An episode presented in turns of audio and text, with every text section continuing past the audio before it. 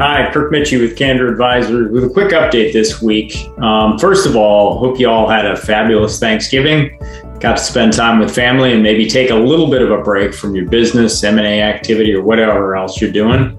Um, and uh, hoping you're uh, ready to dig in through year end now. Um, so, look, I want to talk for a minute um, this week about speed in the deal process. What's the right pacing um, to move along at? Um, and you're going to find kind of push and pull elements. Um, and some of these matter and some of them don't. So, first of all, as a general rule, the faster a deal happens, the better it is for the seller. Um, principally because it's easy to keep the numbers locked, you don't get distracted from the business, and there's not a lot of time for the buyer to unearth a whole bunch of stuff that could be you know, confusing or challenging, accusatory, invasive, and could otherwise slow down the deal. And in so doing, kind of change the economics of the business. Buyers, generally speaking, want to be a bit more thorough, um, want to de risk the transaction by digging into everything.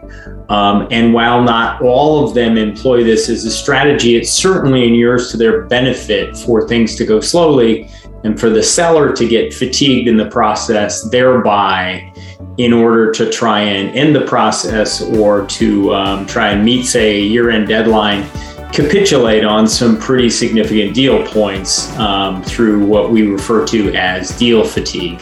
So, depending on the deal and depending on the kind of issues and whether there are monetary changes um, that can go one way or the other, or contractual agreements that can move one way or the other, kind of the transfer of risk and how proceeds come across or can be clawed back. Um, a lot of that will determine deal speed. So, this is where it's really, really critical to listen to your advisors and to manage your advisors so that you have a clear sense of how things are going, what might be holding things up, when is the right time to hold things up and when is the right time to accelerate.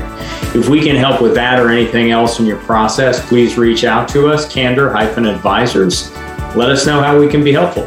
Thanks. Have a great week. Um, and you're going to find kind of push and pull elements. Um, and some of these matter and some of them don't. So, first of all, as a general rule, the faster a deal happens, the better it is for the seller um, principally because it's easy to keep the numbers locked. You don't get distracted from the business.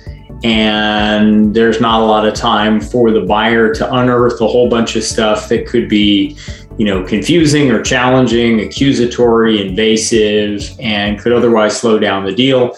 And in so doing, kind of change the economics of the business.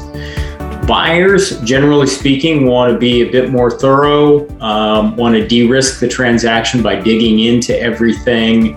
Um, and while not all of them employ this as a strategy, it certainly inures to their benefit for things to go slowly and for the seller to get fatigued in the process, thereby in order to try and end the process or to um, try and meet, say, a year end deadline capitulate on some pretty significant deal points um, through what we refer to as deal fatigue. So, depending on the deal and depending on the kind of issues and whether there are monetary changes um, that can go one way or the other, or contractual agreements that can move one way or the other, kind of the transfer of risk and how proceeds come across or can be clawed back. Um, a lot of that will determine deal speed. So, this is where it's really, really critical to listen to your advisors and to manage your advisors so that you have a clear sense of how things are going, what might be holding things up, when is the right time to hold things up, and when is the right time to accelerate. If we can help with that or anything else in your process, please reach out to us, Candor Advisors. Let us know how we can be helpful. Thanks. Have a great week.